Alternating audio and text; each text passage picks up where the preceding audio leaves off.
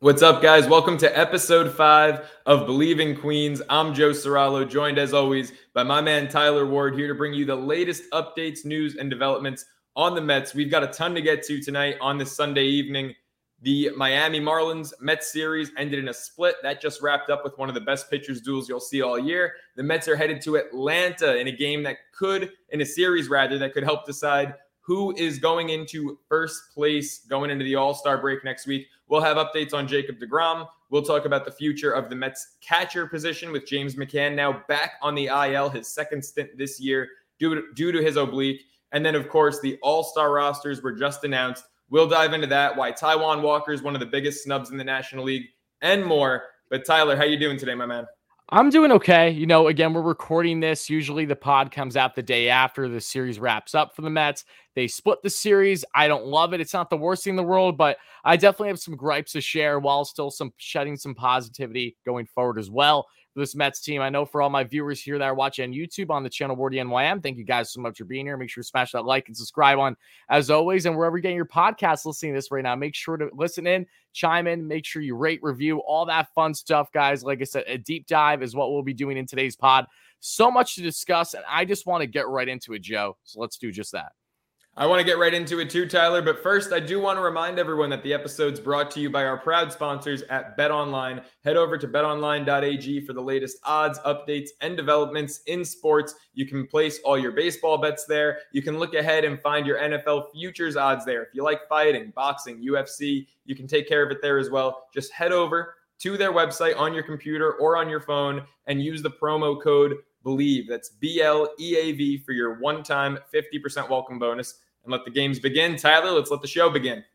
All right. So we just ended that Marlins series, and I want to know what is your raw reaction before we deep dive these games and knowing about the split? What is just your raw reaction to this game? Because I just did my post game live show, and while I wasn't ranting, I think I wasn't ranting just because of how exhausted I am with it being the same issue with this Mets team that we've seen time and time again when they're losing close games. So, Joe, pivoting it back to you, what's your raw reaction from this one? Right. So I'll keep it real with you, man. Look, I've been, I think, one of the more optimistic, positive, level headed Met fans this season. I don't like the knee jerk reactions. I don't like losing a bad game and then up, oh, season's over, same old Mets. I actually walk away from this series, a split in a four game set, pretty discouraged because when we previewed the series, it was Thursday night and Sunday.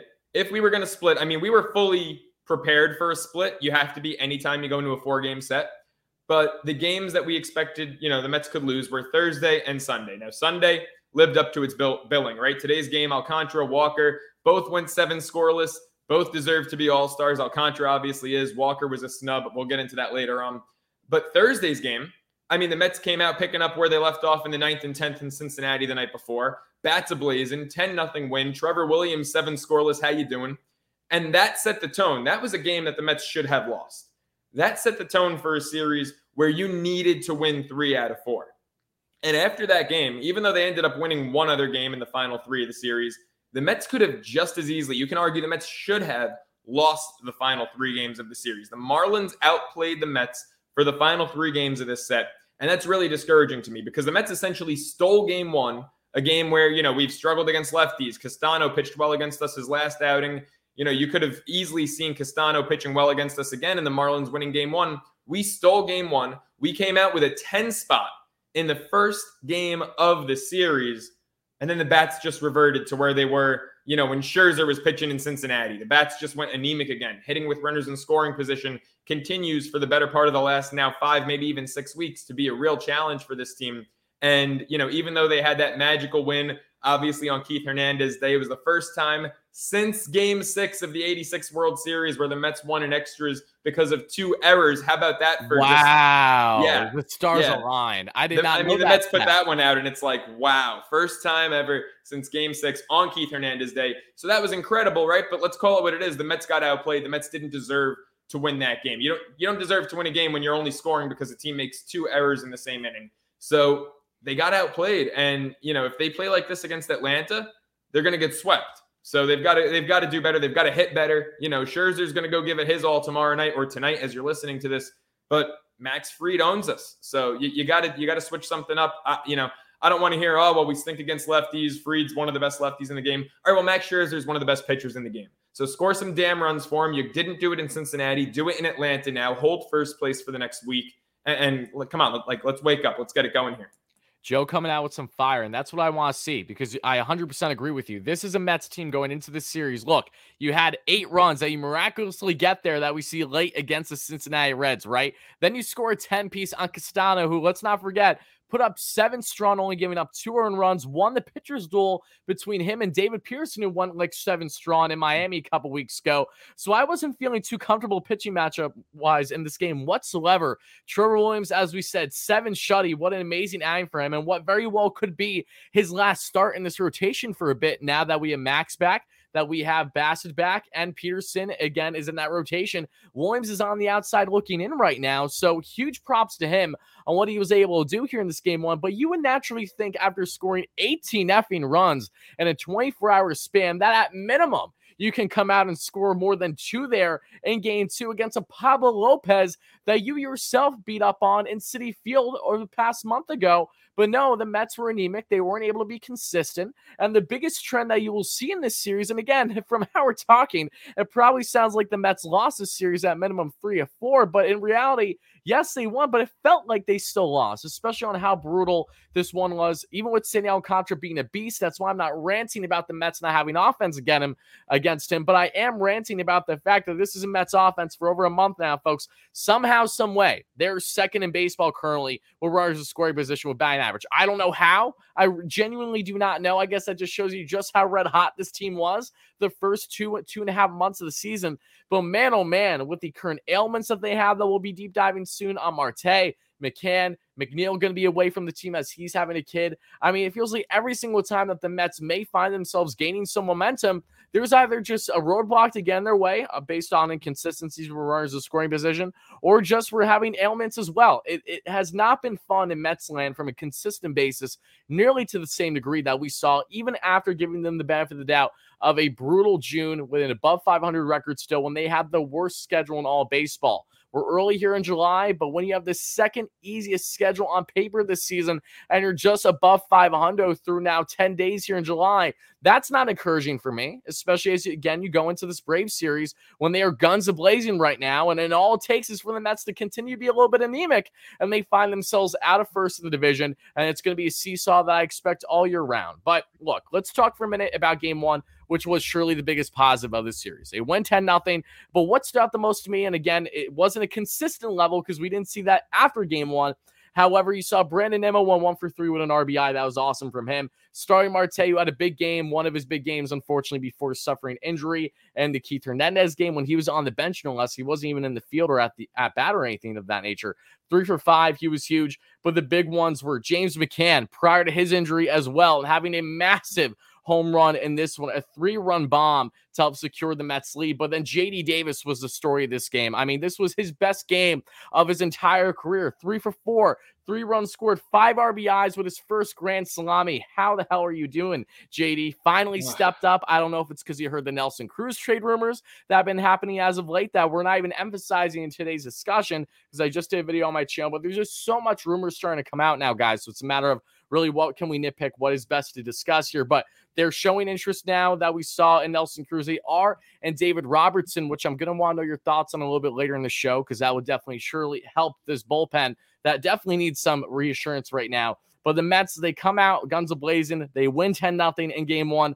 That feels great, right? But then we get into game two, and you're matching up again It gets a right hander that naturally you would think that guys like Alonso, guys like some others in this lab would fare well against. But it was the complete opposite. Chris Bassitt comes back off the COVID list and he pitches an absolute gem. I mean, he goes 6.6.1 strong, six hits, two earned runs, three uh, three Ks. He wasn't the issue in this one. Another strong outing that the Mets just leave Hunt out to dry. Offensively, you get Brandon Nimmo with a solo bomb, get Francisco Lindor with a solo bomb later in the game. And this was a close game for the most part, but what happens is not Bassitt, not even just the offense being anemic but it's the bullpen choking as well. Drew Smith, who struggled with the home run ball. Joe, you said it best in our last pod. Adonis Medina, who got called down, sent down right after our last podcast as we were raving about the man.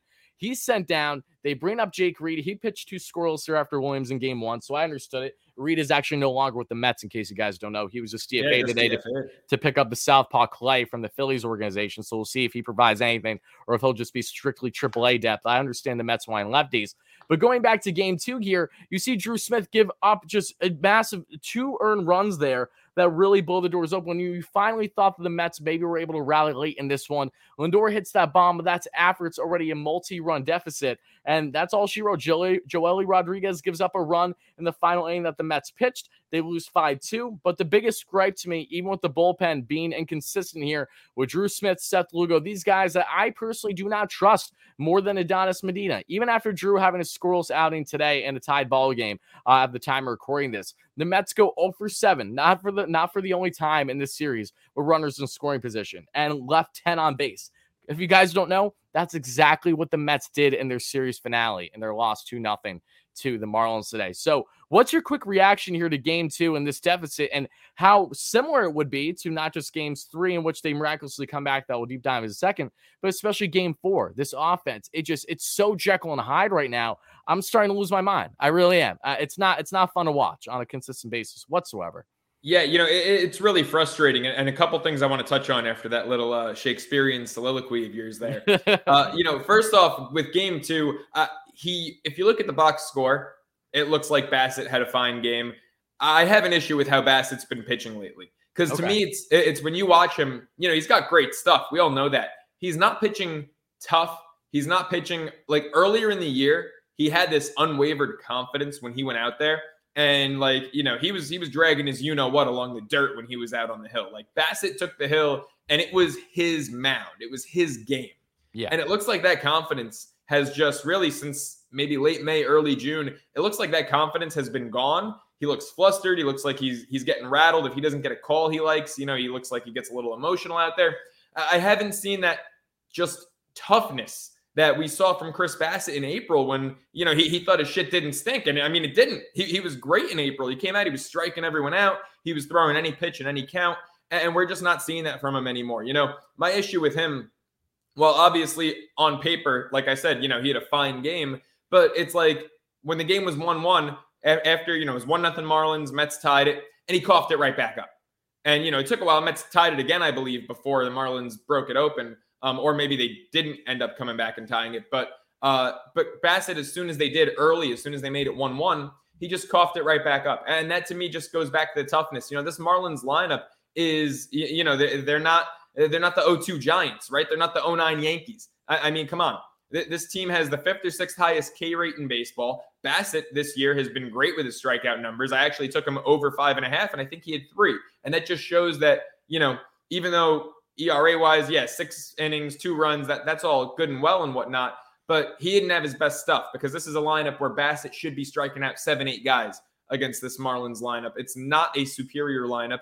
And, you know, for him, when the Mets tie the game up to cough it right back up, I think part of that was on Bassitt. You know, I, I know he was coming off the COVID list, and we saw like Joe Musgrove, his first start back from COVID, he stunk. But Bassitt was the first one to say he didn't have a symptom. He felt totally fine. I was expecting him to pick up right where he left off and uh, he just hasn't looked really that good for about over a month by now. But you know, you talk about that game, and you had compared it to today. Here's my issue with today's loss. If you had said Mets lost one nothing, you know, Walker went seven innings, one run, Alcantara went eight scoreless, whatever, I'd be like, that's fine. But my issue with today's loss is that Alcantara was out of the game. Both starters went seven scoreless. You had a new game. It was bullpen versus bullpen starting in the eighth. There's no excuse for the Mets. Again, I mentioned that this Marlins lineup is nothing that crazy. And I know that they scored in extras when you get the ghost runner and all that crap that I hate. There's no reason that the Mets, with a blank slate, a 0 0 game, bullpen versus bullpen, should lose to the Marlins. It should just simply never happen. No, I, I agree with you. And when you look before we get to game four, because I have a lot more raw thoughts to say on that, let's talk for a second about a game that wasn't far off, honestly, from game two and game four. And that's game three, the Keith mm-hmm. Hernandez Day, right? How awesome was that ceremony? Can we just take a moment to appreciate Steve Cohen and the entire Mets organization? Yeah, you have 43,000. It's packed in their city. I had family, friends, everyone was there enjoying their time. Keith had an absolute blast. And again, to be historic for that to be the first time you went in a walk off after two hours since game six of A6. I mean, that's definitely fitting, right? Um, but the Mets in this game as well, they just they didn't look pretty. They did not look pretty. They were two for seven runners of scoring position. Again, not the worst, but surely not the greatest. And the Mets had solid pitching in this one. Cookie Carrasco, he gave up two earned, had five strikeouts, seven hits, and 5.2 innings pitch. But this was a game where I can't even blame Cookie as much because after Cookie surrendered that one run was out of the game, what happens right away? Seth Lugo, the man that we have griped about so much as of late for this Mets bullpen, throws a wild pitch. Like the first pitch he throws just has no command. Nido's expecting a pitch down and in, and he gets like a fastball and off speed way over his head that he had no chance to read. The next pitch, the same exact thing. He finally just gets a nibble of his glove on it, that being Nido to catch it. And just like that, right when you thought you were getting comfortable that the Mets were able to get, get out of a jam, that Cookie was in there and the six exits and know that run is going to be cost on him. And that is i don't know about you how you feel about this show especially because again you played you were a pitcher in college and everything so you have that experience I want to know what your personal opinions are on being a starter and you leave the game and there's inherited runs on, and then those are charged on you when you know damn well that you had better stuff to at minimum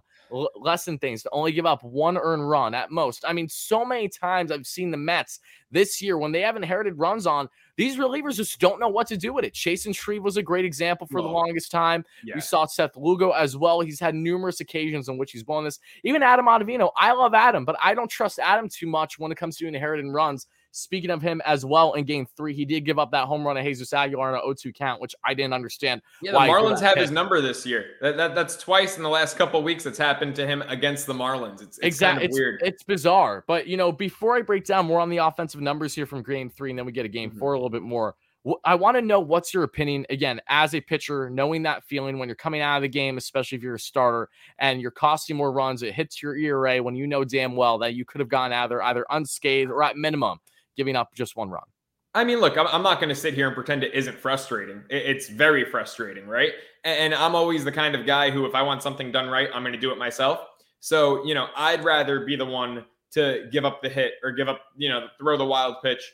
And, and you know, if, if the runs are going to be charged to me, I'd rather it be my fault and be in my control at least than, you know, out of my control. I'm like that with any situation, not just in sports, but in life. You know, if if shit hits the fan, I want to be in control of the situation. I don't want to leave my fate, my destiny, my ERA in this case, up to someone else. But ultimately, and this might sound a little politician esque, you know, it's a team sport. And anytime, you know, I've I've only played team sports in my life. If I ever got down on a teammate in little league, you know, my dad was my manager from the time I was, geez, four or five until I was 12. And, you know, if I ever had an attitude problem or or got on a teammate, or you know, if I was pitching and a kid made an error and I made a face, you know, my dad had no problem in front of everyone yelling at me, "Hey, if you act like that, I'll put a tennis racket in your hands because this is a team sport." You know, Fair. so uh, yeah. I, I'm I'm of you know the the camp, and I was raised that you know it's a team sport. What happens happens. You never get on your teammates. It's frustrating. Hey, look, sometimes you're gonna have runners on, and a guy's gonna, you know, I might leave a game two outs, bases loaded. Guy gives up a grand slam. I get charged three of those runs. Right? It sucks.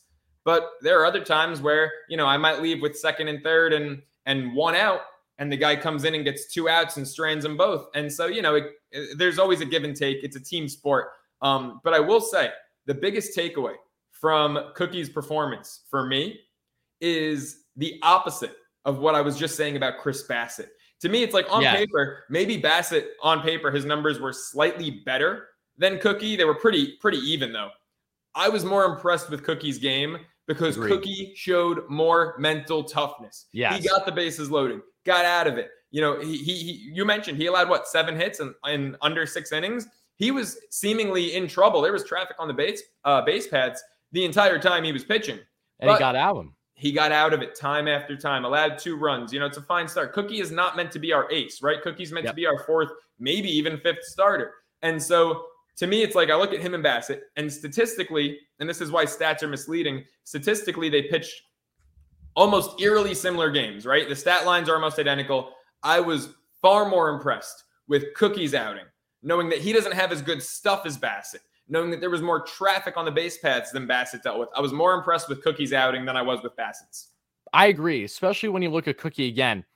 Bases juiced, no outs, including error stuff like stuff that he can't necessarily control, Mhm. able to get out of that, right? And again, I I think the whole point of me talking about for a second, how, I'm wanting to know your opinion on again giving up a run with inherited run runners on when a reliever comes in for you is just the fact that I don't know if you noticed this, but this has been a constant issue for the Mets with their bullpen all year long. The bullpen, they've been fine at moments, but especially when it comes to inherited runs, they have been one of the worst teams in baseball. And that's something that, of course, is discouraging to me. I'm sure it is to you. And for Mets fans out there listening to this, that's one of many things that needs to change with this team for them to be better down the stretch here in the second half. But let's talk about some positives here quick about this game. Francisco Lindor had that two run bomb, which was great that you saw there later in the one to give the Mets the lead after they were originally, I believe at that point, they were originally losing.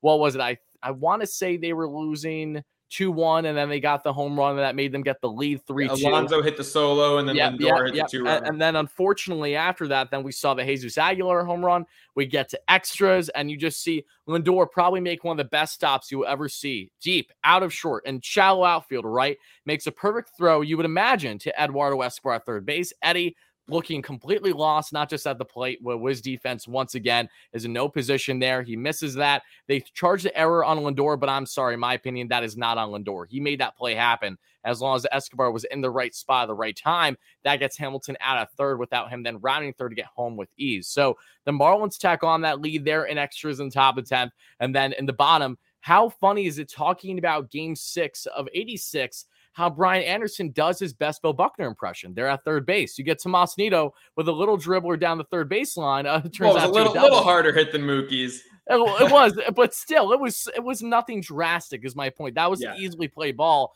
that for whatever reason Anderson, I think he was on his backhand, just couldn't handle whatever it was, and that goes down into the corner and left. That brings in the tie and run, and then you see the comebacker Brandon Nimmo to the pitcher, and I love this moment because you could tell the forty three thousand Mets fans and there dictated that pitcher and what he was going to do. He couldn't handle the heat, he couldn't handle the moment. They yeets it there to Aguilar, no chance there at first, and that walks it off for the Mets. So overall, it was exciting, a thrilling win in the end. My heart stopped palpitating once they finally got that W, but wasn't the prettiest by any stretch. And as you pivoted then into game uh, four that we just have been talking about all throughout the first 20 minutes of the show, this was just really discouraging. I mean, Sandy again was strong. Taijuan was an absolute beauty. And Edwin Diaz in back to back days gets a couple strikeouts in non save situations because he's just the best reliever in the world right now. 18 Ks per nine, baby.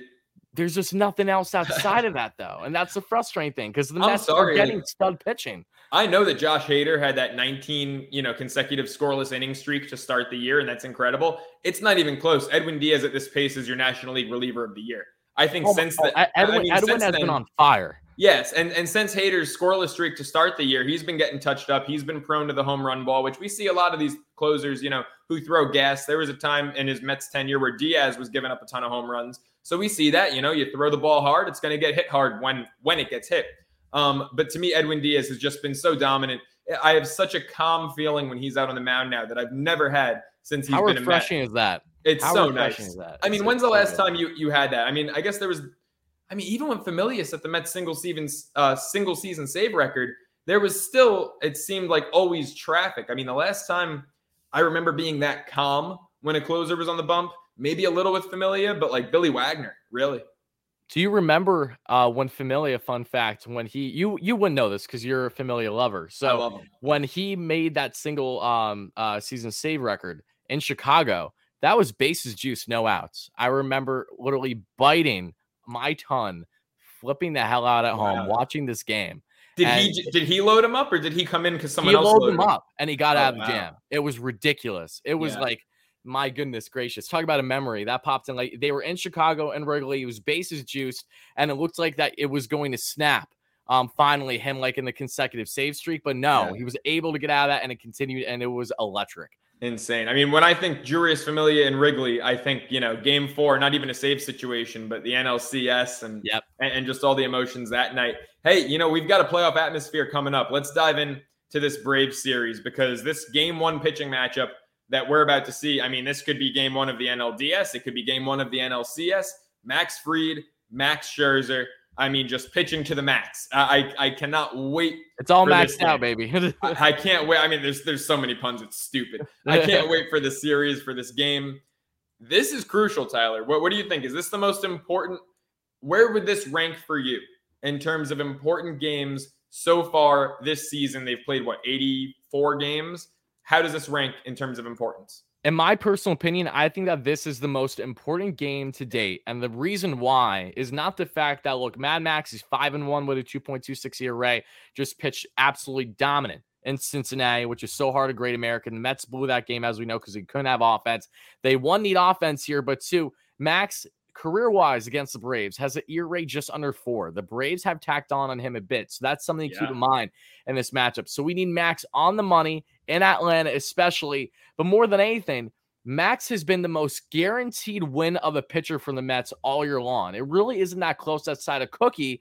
And again, Cookie, he's not matched up in this series to begin with. So you look at this matchup. This, in my opinion, can easily make or break the entire series. If the Mets go out and Max comes out dominant and they get at least a couple runs there on Max Fried in this one. And let's not forget the Mets, they weren't terrible against Max, again, Max Freed uh, earlier this year. They got two earned runs off of like four hits or so through six. Again, not the prettiest, but at least they did some damage in their series split earlier this year, like back in April. Yeah. So I'll take I'll take that. I'll take two runs in the first five or six as long as you hit the pen, uh, hit the pen. You know, yep. I'll take that off Fried. Exactly. And that's why this game is so pivotal for me. Because one, Max, he needs to be on the money. I expect him to to a degree, but he again is the biggest lock of a victory the Mets have had for the most part this season, right? So if you cannot get that much of a lock, then you have, of course, game two. You're facing Spencer Strider, who's already the most electrifying starter in baseball right now since he's been called up from the Braves. Reliever, now starter. This guy pumps 99 on the gun like nothing, has ridiculous off speed stuff, and just set a Braves record in his last start in the first nine players that he made come out of the game Outwise, we're all strikeouts. I mean, this guy is simply unhittable right now. He's disgusting. I have no clue the Mets are going to match up from him. But before we even get there, the Mets and lefties, we know that narrative. It's continued. They jumped on mm-hmm. Castano. I know that Castano and Fried are a little bit different, but still, I need to see this team actually step up to the plate. They know how pivotal this series is, but don't press. The Braves are winning. They're playing so well because they're not pressing. They're just comfortable. The Braves are rolling right now, so similar to how the Mets were rolling earlier this year. Maybe not so much with the home run ball because the Braves have been ridiculous with the home run home run ball, like over 130 bombs. Wait, seven guys with 10 or more. Yeah, yeah, they're they're just on another level right now. Um, but not even that. Look, they've only surrendered like half that so far this season, two home run wise.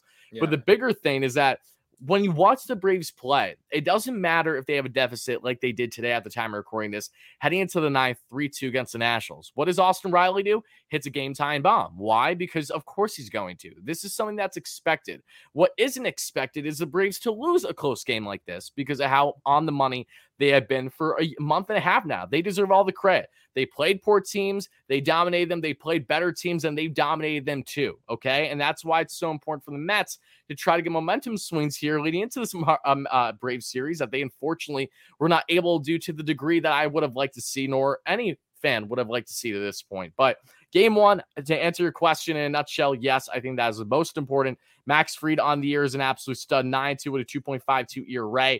And then game two, I mean, I want to know what's your quick reaction on Strider because he has just been a revelation for this Braves starting rotation. I mean, out of nowhere.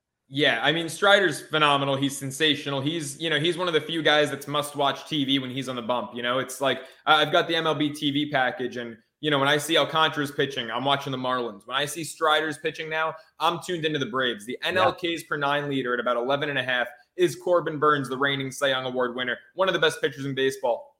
Strider, now he doesn't qualify yet. He doesn't have enough innings pitched because he started the year 11 relief appearances before making his last eight appearances as a starter. Strider's at 14 Ks per nine. Now you could look at that. That's two and a half Ks per nine higher than the National League leader. Now you can look at that and say, well, that's probably juiced up from when he was a reliever those first 11 appearances, right?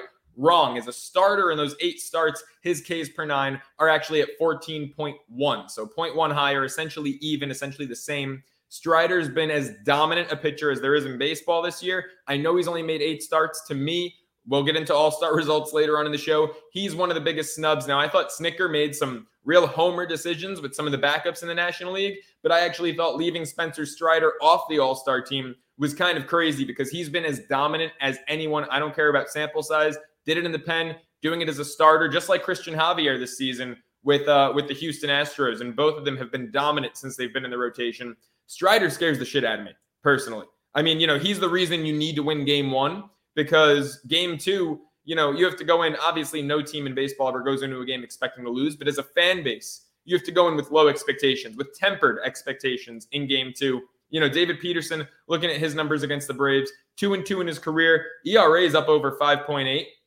but he's actually had some really good starts. He had a 10K performance early on in his career against the Braves.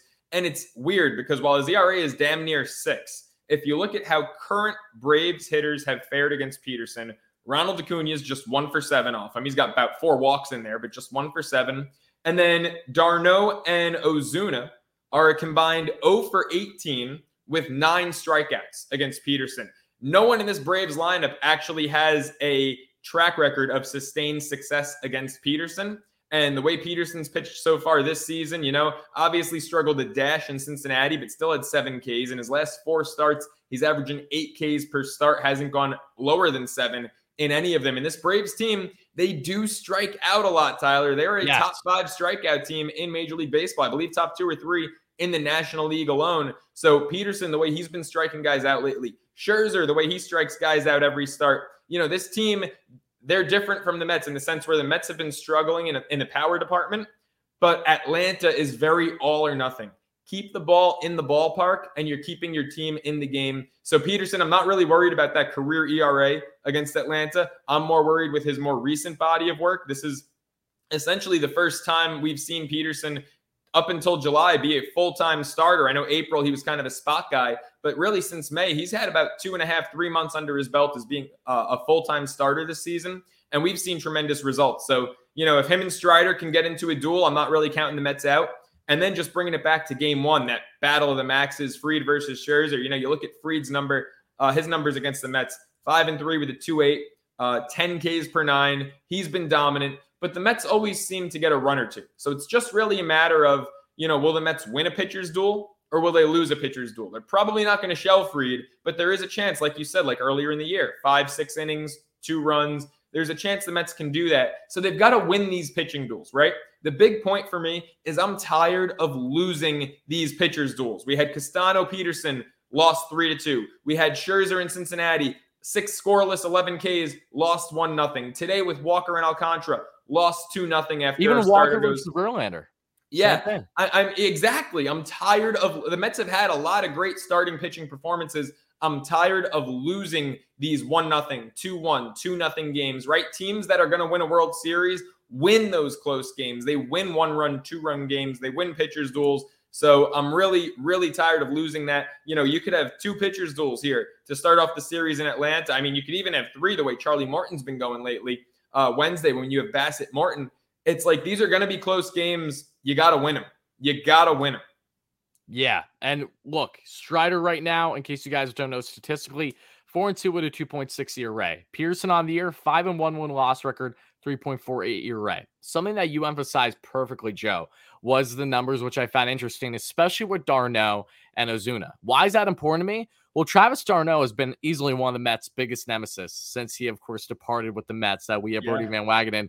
Um, you know, I I don't. Let me put it this way. I I'm conflicted. Just to go on a slight tangent, where Brodie Van Wagenen they signed um they signed d'Arnaud to that new deal that offseason, right?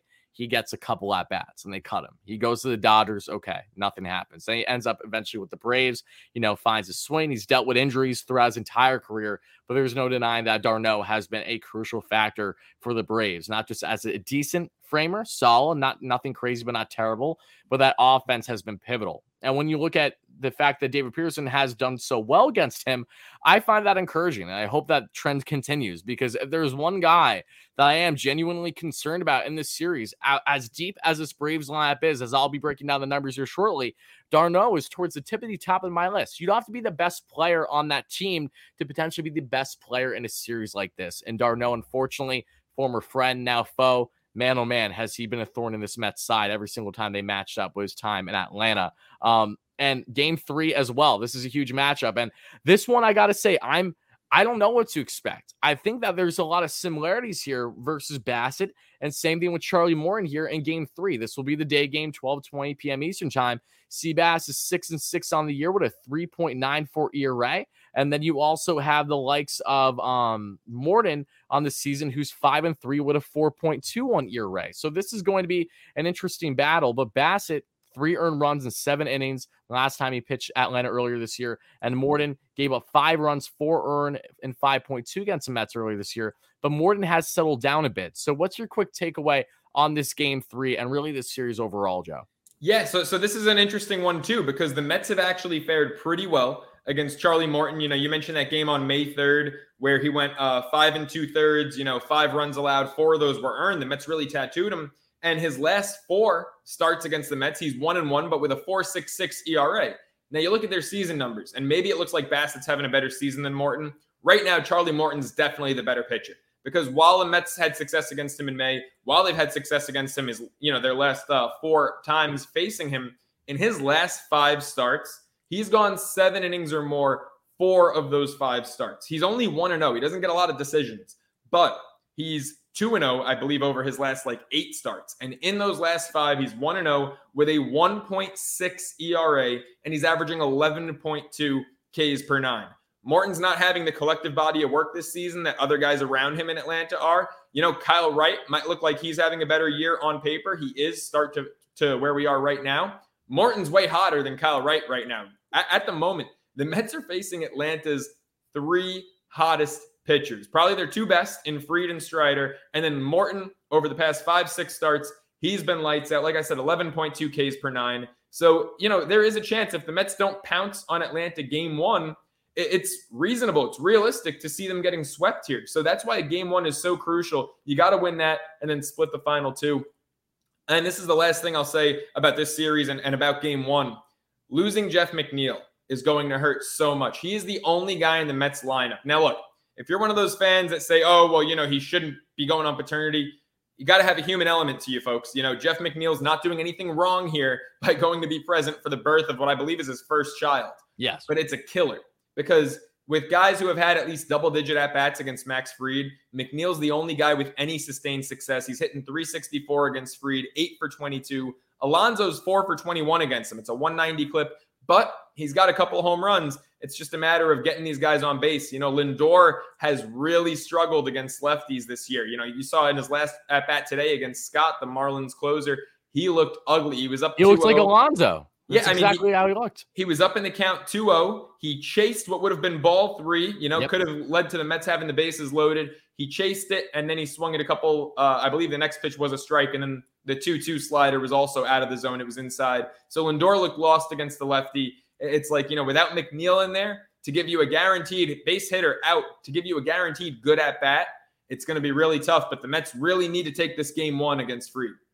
Yes, they do. And not just McNeil, Marte as well. Now, thankfully for the Mets, look, James McCann is out for multiple weeks. And that's why I'll be discussing catcher here shortly um, to see what the Mets are going to do there. That's a big topic, in my opinion. But Marte did have some positive news on the left groin issue that he was uh, dealing with with his MRI. So he's day to day, will be avoiding the IL. And that tells me that we're probably going to be without Marte for at minimum one game in this series, potentially two. So that's something to definitely be looking out for in this one. Not having Marte or McNeil in this set against the Braves, I'm not feeling all that confident from the overall depth of this offense in comparison to the Braves, who again have at least seven guys with 10 plus bombs this year. And there's three guys that stand out to me. We talk about one in d'Arnaud, who again is having a solid year. Not nothing crazy, but again against Mets, 11 home runs in total, though 37 RBIs. It's just sub 800 OPS and around a 270 average.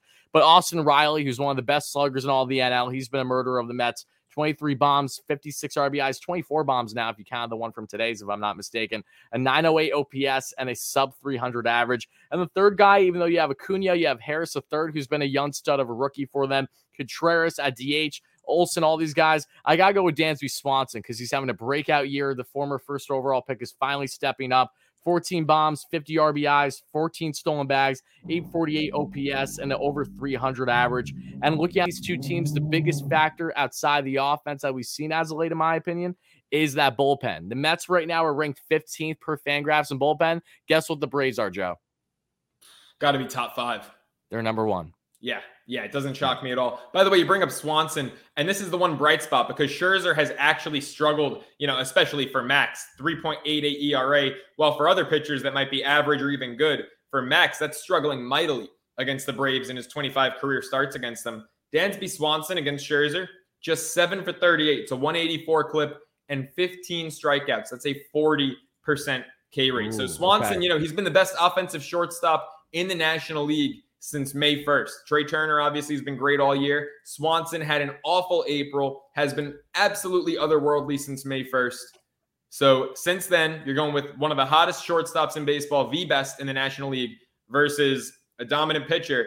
I mean, that's going to be a really fun matchup to watch. Well, Swanson, you know, his two plus months of great baseball outweigh his career struggles against Scherzer. That's going to be another key matchup because he's a table setter, man. I mean, you know, he can turn a single into a triple like that. So that's that's going to be some game. Yeah, the offense is, is locked and loaded. We'll see who prevails in this one. All I know is that this is far and away the biggest series the Mets truly have so far this year. Yeah. And we'll see how it turns out. But now let's get into a quick update now on Jacob deGrom. In case you guys don't know, and Joe, I want to know your reaction. Jake had his second rehab start a couple days ago. Easily for Port St. Lucie, went three innings, had himself giving up three hits, zero earned runs, anything of that nature, six strikeouts on 36 pitches. What's your quick reaction to that?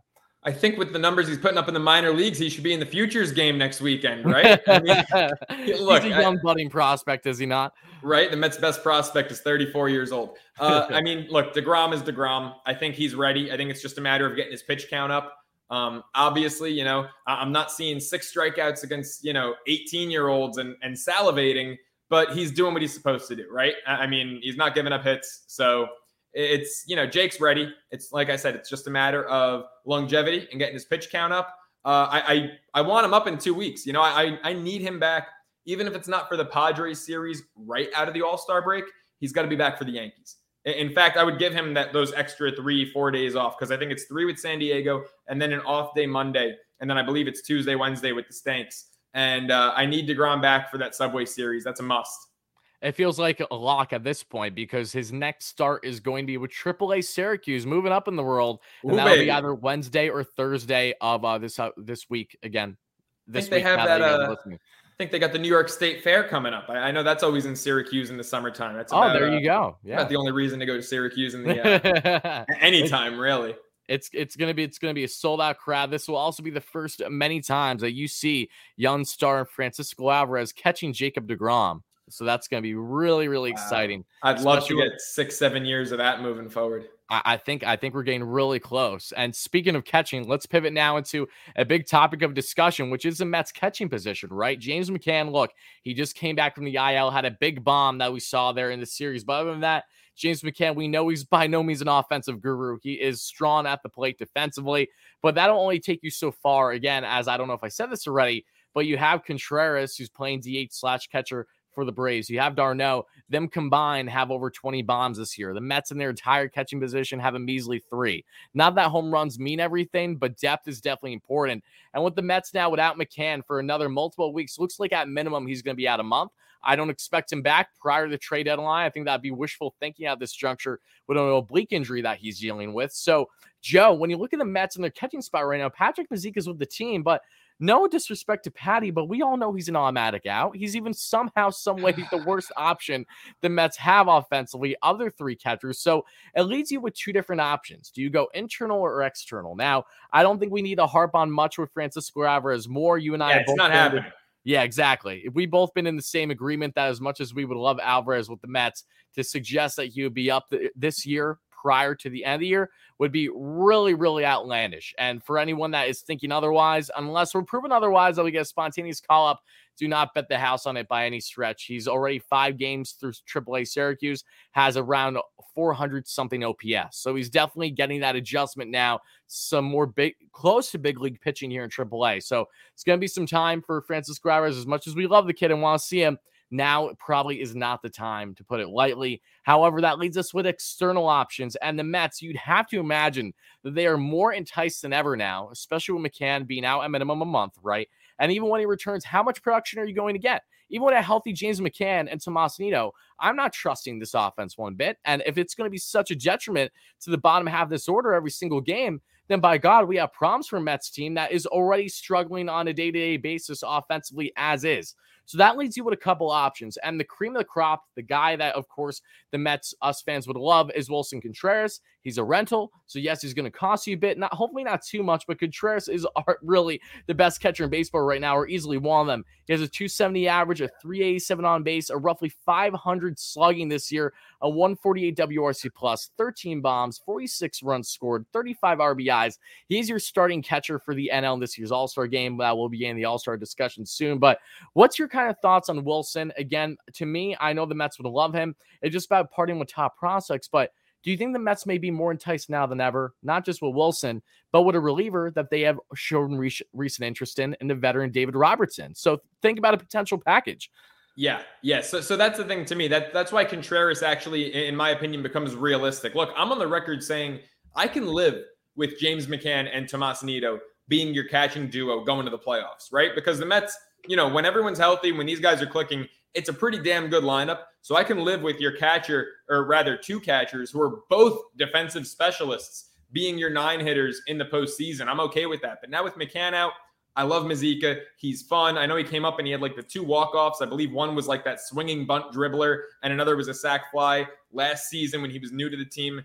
He's not an MLB player, right? Patrick Mazeika is just he's a career minor leaguer. He's not an MLB caliber player. So now you look at the Cubs, and this is a team that the Mets front office has rapport with. Look, I know Billy Eppler's in his first year with the Mets, but Steve Cohen was there last year. Alderson always has his fingerprint on everything. The Mets dealt with the Cubs a year ago. They got Javi Baez. They sent Crow Armstrong, the outfield prospect who is playing in the futures game, over to Chicago. So it's a team, it's a it's a front office that they've dealt with recently. That even though they're in the same league and historically they've got a decent rivalry, it's a team that they're comfortable dealing with. That's comfortable dealing with us. Contreras is a rental. The Cubs know that. Robertson's a rental. He's also 37. I mean, I don't know how much it would take to get them. You're going to have to part with one top prospect. You, you don't have an option here, but what are you going to do with these guys? You've got right now Alvarez, Baty, Vientos, Mauricio. Baty and Alvarez aren't going anywhere. So that leaves you Mauricio and Vientos. I'm assuming it's going to be Mauricio and then maybe another low level prospect or maybe, you know, a JD Davis, maybe a major league guy. But you know, at some point, look, would it stink if Mauricio goes on to have a great career? Yes. Everyone was losing their minds over Kelenic, and he's done nothing so far with Seattle. So, you know, it, it, eh, Lindor up the middle, we're set. Lindor and hopefully McNeil for a long time to come. You've got Guillorme as well. At some point, yeah, maybe it's time to part with Mauricio. Go get a catcher who's a great defender and also the best offensive catcher in baseball, bar none and go get a back end reliever because you know these guys have been uh, have been really shaky and inconsistent. They started the year great, like you mentioned. Now they're middle of the road, 15th best bullpen in baseball. So yeah, go get Robertson, pair him back with Ottavino, the former Yanks, both about 37 years old, both having great years. Go get Contreras. Um, I, I don't think you know it depends what other teams offer. That's always the variable. Yes, I don't think on paper it should really cost much more than Mauricio, just because Contreras is a rental. I mean, you know, last year we got Baez for Crow Armstrong. That was straight up. You know, we got Trevor Williams too. Uh, did we give him anything else besides Pete, or was that it? It, it was just Pete. Yeah, and, and I think Mauricio is a better prospect than uh, than Crow Armstrong. So yeah, go get Contreras and Robertson. Yeah, and that's a thing because when we've seen recent reports, right, the Mets, at least to this juncture, have not been in favor of doing the same exact thing they did last year. As a matter of fact, they apparently, yeah. from what is being out there, they do not want to part with any top prospects for any type of position player. But, but where, where's Mauricio going to be long term? No, That's no, no, no. Uh, exactly. My no. Let me put it this way: I do believe that Mauricio will be dealt at some point, but I do believe that in in his case, it might be more realistic to potentially be dealt to a team where you can get more of a controller player like a Luis Castillo or Frankie Montas. Those feel ideal as well. But to put that aside for a second, did you hear that by the way? Yeah, I did hear it. Sound like a ghost. Time, yeah, it's like my, my neighbors are moving furniture over here in my apartment complex. It sounds like a whale like shitting its pants. I it's don't know what's going right on in the heart there. of LA. yeah. um, uh, but okay, so let me just talk for a second because you see the Mets here and you have Contreras, right? You have Robertson. They're going to cost you an arm and a leg, not too much, but a decent amount, at least one of those top prospects. Now, while the Mets have been reluctant to do this, what we do know is that it all it takes is for a significant injury, potentially like McCann, to change their mindsets. Even with Alvarez supposed to be ready by next year, do the Mets potentially go all in for Contreras and or Robertson. You kill two birds with one stone. And hey, that is X factors for the Mets going all the way this year. No one and their mother will be complaining about the Mets parting ways with the top prospect for rental. Shouldn't they bring back neither this offseason? Again, Contreras, you could potentially bring back, and maybe you can balance him and say someone like Alvarez at DH slash catcher if you can part with James McCann's contract separately. But that's a big question mark. We don't know yeah. that at this point in time. Take a so, lot of shuffling.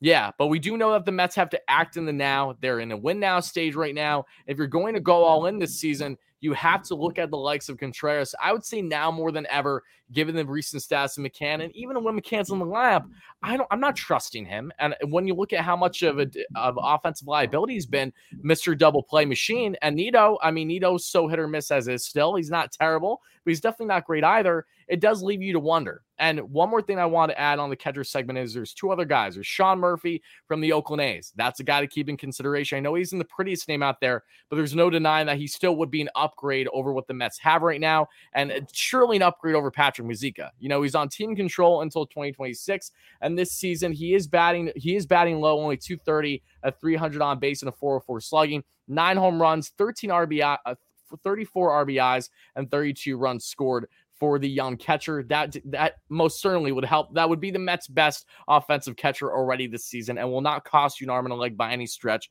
Maybe you consider pairing him with I don't know a nice southpaw AJ Puck that you have there from or Puk, pardon me, Puck or Puk, I don't know his name from the Oakland A's, or even a Frankie Montas if you're really interested in yeah, Or yeah, if you that, that's what I would see happening. But the thing with Murphy is like if it's just him solo.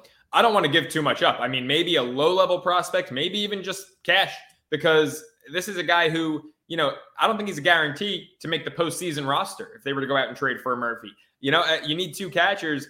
I, uh, if everyone's healthy, I'm taking Nido over Murphy. I mean, just because of his defensive prowess and, and the fact that Nido, with runners in scoring position, has been serviceable this year offensively. I think we spoke about this last episode. He's actually yeah. better hitting with runners on as opposed to with the bases empty. So, you know, I, I would Murphy, I would give up very little for because I don't even know if he'd be on the October roster. I don't think that it would cost you crazy amounts to land him though either, especially because mm-hmm. again he's a low average hitter, has some pop in his bat, and can definitely bring you more offensive production than what the Mets have gotten. And the last guy that again would be a little bit more costly for you, but this is where it would make sense. Say the Mets go out, they go to Cincinnati, they say, "Hey, we really want a Luis Castillo or Tyler Mahle, two pitchers that they've shown interest in. Maybe they want a bullpen piece too. Maybe they really are interested in Edwin Diaz's brother, who's having a great year. But you look at the catching position, and you have Tyler Stephenson, who's one of the best catchers in baseball, along with Wilson Contreras, right? He's hitting over 300 this year, a 363 on base, and a 466 slugging five home runs, 22 runs scored, 31 RBIs for the 25 year old, not a free agent until 2027. So again, if you do a big deal, you're gonna, you're going to give up some assets. But the caveat is is that if you get Stephenson, you get Alvarez, and you somehow some way bury McCann's contract next year, then you can have that DH slash catching duo with the two next season, which can be appealing. And the Mets, you have options. I would love the Mets to have two really rock solid catching options for the next how many years under team control. So, again, if you're going all in, you're going to give up assets, this might be one of the better routes to go should they be able to swing something. But again, it will be costly. Yeah, I mean, look, you know, if the Mets could somehow with Chicago work McCann and Mauricio in the deal for Contreras and Robertson, I mean, that pretty much guarantees that next year Alvarez is, is your guy, you know, unless they somehow re sign Contreras uh, with him being an impending free agent. That would intrigue me. McCann's had success in Chicago before playing on the South side. So if they were to package him, guarantees next year Alvarez is probably your opening day starter with Nido as the backup. That would be interesting. But, you know, yeah, Cincinnati, another great point. I don't see it happening because Stephenson's got about another four years after this season yeah. of club control. So I feel like Cincinnati might try to fleece us. But, you know, their owner hasn't tried to win in uh in decades. So, you know, maybe there's a possibility there that you know, with the Reds and A's, I really only want to do a deal with them if uh, if we're kind of fleecing them. To be completely honest, the Cubs, I'm willing to give up a little more because Contreras has proven he's been the best catcher in baseball for the better part of a half decade. Cincy and Oakland, I really only want a, a generous deal for the Mets in our favor.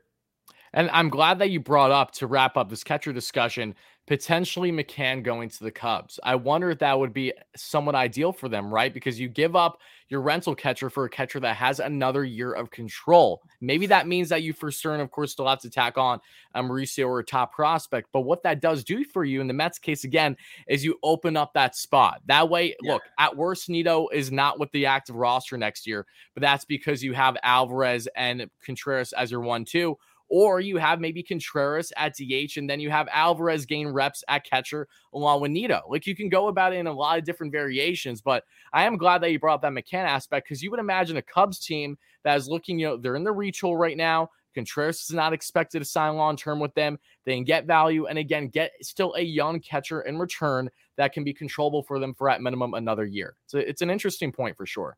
Yeah, absolutely. Absolutely. Tyler, you know, I've been waiting almost an hour now to get into it. I'm really into the all star rosters. You Let's ready go. to dive Let's in, my man? man.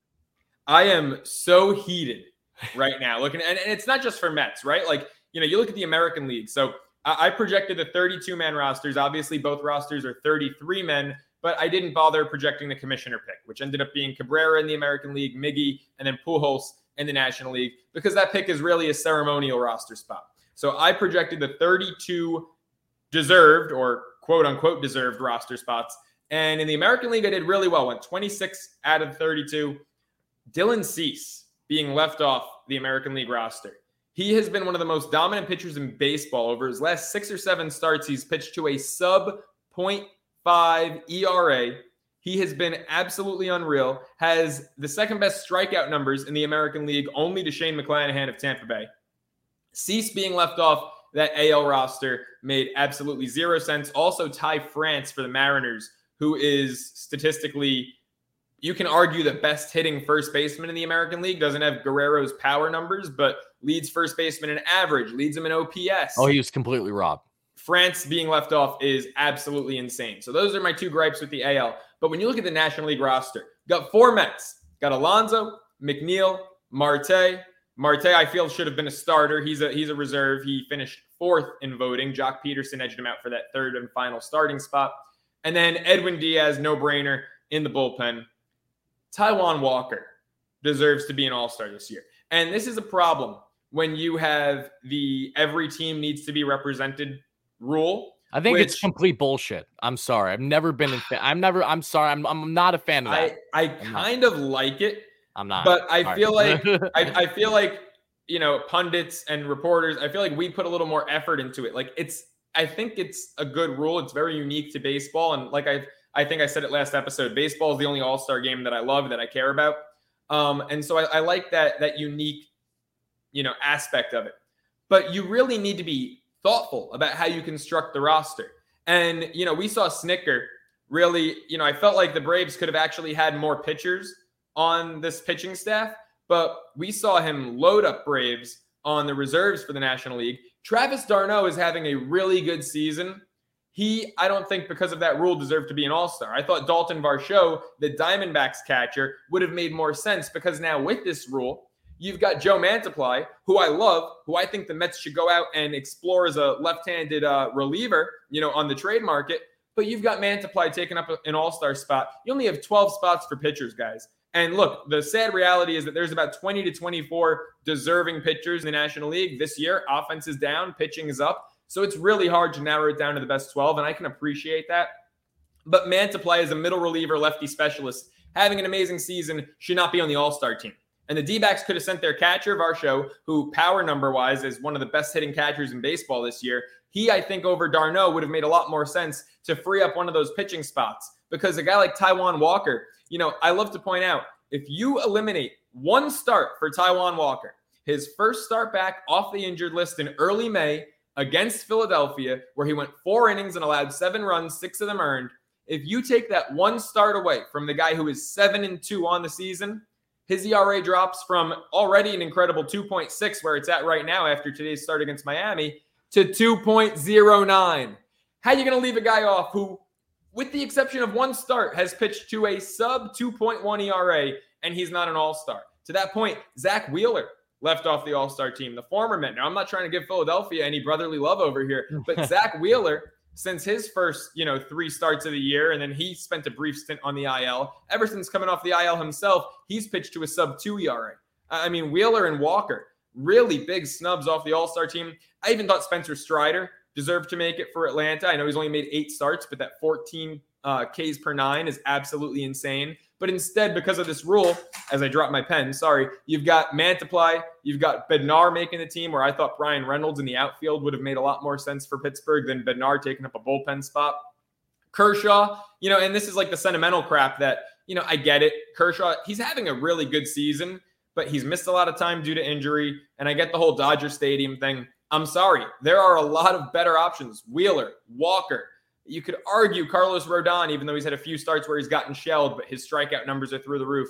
Strider, I mean, they were just, I thought the National League, a lot of great pitchers were left off, and Taijuan Walker is as good as anyone. So, do you want to hear a harsh reality about this show, which I'm sure you already know to an extent? Yeah. The all the All Star game, they, they say it's for the fans, right? Yeah. But in in reality, it's for viewership. So when you're in LA, especially something of that nature, naturally, Kershaw's a lock even even to an extent of him having an even worse season the way he is right now. Who again, he's having a good year, but he has dealt with injuries. This is something that again, it's about the promotion. It's about gassing up this thing the best we can with the biggest names that we possibly can. So naturally, I'm not surprised that a fan base to a far larger magnitude, even with the bias with Snitker um, and d'Arnaud getting in over someone like Varsho, like those are factors, believe it or not. Maybe they oh, vary, of, of course, but they're always something to keep in mind when looking at the voting, along with the obvious nature of fans being able to be the reason who gets voted in, which I just think is absolute nonsense. Because if Ozzie yeah. Albies wasn't injured, right? I mean, like the fact that McNeil's only in right now because of Albies being hurt and Jazz yeah, Chisholm, Jazz Acuna, Chisholm stats and Ronald right? Acuna. Look, look, Ronald Acuna. Much like Juan Soto making the team this year, you know, there's no question these guys are two of the brightest stars in baseball. Acuna doesn't even have 20 RBI.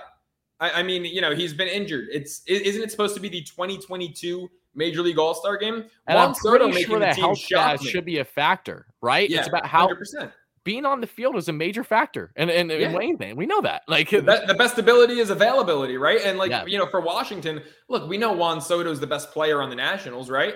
But Josh Bell I thought this year was way more deserving of having an uh, of 1, making the All Star team. Percent agree so, with you. And the only know, reason that, why that really annoyed me that Bell didn't make it. Yeah, Bell didn't make it. I mean, look, you could argue first base is locked up, but I'm taking. I'm sorry, I'm taking Bell. I mean, every day of the week over Contreras at DH. Contreras yeah. has been really good. Don't get me wrong. I, I, would like to emphasize that. But one, Bell has had a far bigger workload than when Contreras has had this year in a lot yeah. of ways. And Contreras and d'Arnaud, in my opinion, didn't deserve it. The the roster shuffling I had was actually CJ Cron, who also made it as a first baseman. I had him as the backup DH to Harper. And that's and then I had Bell as the third first baseman. Yeah, no, I think I think that's completely fair. Again, there's multiple options. Look, look at look at the numbers that someone like Corona has been doing this year in comparison to Contreras, for example. Contreras has like 11 home runs, but he has like 22 RBIs. He's yeah. around there, that same range. CJ Cron has been one of the best home run and RBI uh, hitters in all baseball, especially in the NL this year. I mean, I don't think this is much of a debate. I think it's called common sense. Unfortunately, we don't get that all the time when we're having these discussions, though. You know, it's it's weird. My my issue with Snitker here is that you know I would have understood if he put a few more Braves on a pitching staff. You know, like I said, Strider. I've mentioned him a million times. I love him, but I, I really don't like what he did with Contreras and d'Arnaud as reserves. I didn't think either of them were deserving. You know, and, and d'Arnaud, it's like obviously Varsho. You can argue d'Arnaud's having a better year, and Varsho should have been there just, you know, for the D backs representative. But if you're going to go with a team that doesn't need a representative, Will Smith's having a better year than d'Arnaud. So I thought that that was a homer call. Yeah, Contreras, when, you know, you could slide in other guys as a DH. I, I didn't agree with that. You know, Cron, you know, you were just making his argument, his case. He made the team, but as a first baseman, he's actually played slightly more as a DH. And I thought, you know, you could have had Bell and Cron in there as opposed to Cron and Contreras. Yeah, no, uh, you're 100% right, man. And I think that's really all we need to say. You know, we're just over an hour into the pod. I feel like we could ran a lot longer. Um, I, am very antsy for this Brave series. I think that's an understatement, right? Uh, hopefully, when we discuss next in our pod, that'll be coming out. Um, that should be coming out early Thursday. Hopefully, we have some positivity and um, excitement after a three game set against the Braves. But what I do know is that this is once again the biggest matchup the Mets have this season. This starts 15 games that the Mets play the Braves here in the second half of the year. How are they going to fare? We will soon find out. But, folks, I want to thank everyone so much that chimed in for the latest podcast presented by the Bleav Network. This is Believe in Queens. Myself, Wardy NYM. Check me out on YouTube largest Mets platform here, not directly affiliated with the Mets or SNY. Check me out on Twitter at Wardy NYM as well. Joe, where can everyone find you, of course? Find me on the socials at Joe Cirallo on Instagram, at the Joe Cirallo on Twitter and TikTok. And uh, don't forget on Thursdays, 7 p.m. Eastern, 4 p.m. Pacific, catch my national radio show, Cirallo Sports Talk on Sports Map Radio. Make sure you don't miss out, guys. And of course, if this is your first time listening to this latest Mets pod out here, make sure to subscribe, rate, review wherever you get your podcasts. And of course, you're on YouTube if you're on the Wardy NYM YouTube channel. And stay tuned, guys. We're getting really close, looking like we're going to have our former New York Met as our co host before you know it. So stay tuned for that announcement. We're pumped up. We're feeling electric about it. I hope you guys are too. But until then, have a great rest of your day, great rest of your week, folks. And we will see you all after the Brave series. And Joe, let's go, Mets, baby. LFGM. Thank you for listening to Bleav. You can show support to your host by subscribing to the show and giving us a five star rating on your preferred platform. Check us out at Bleav.com and search for B L E A V on YouTube.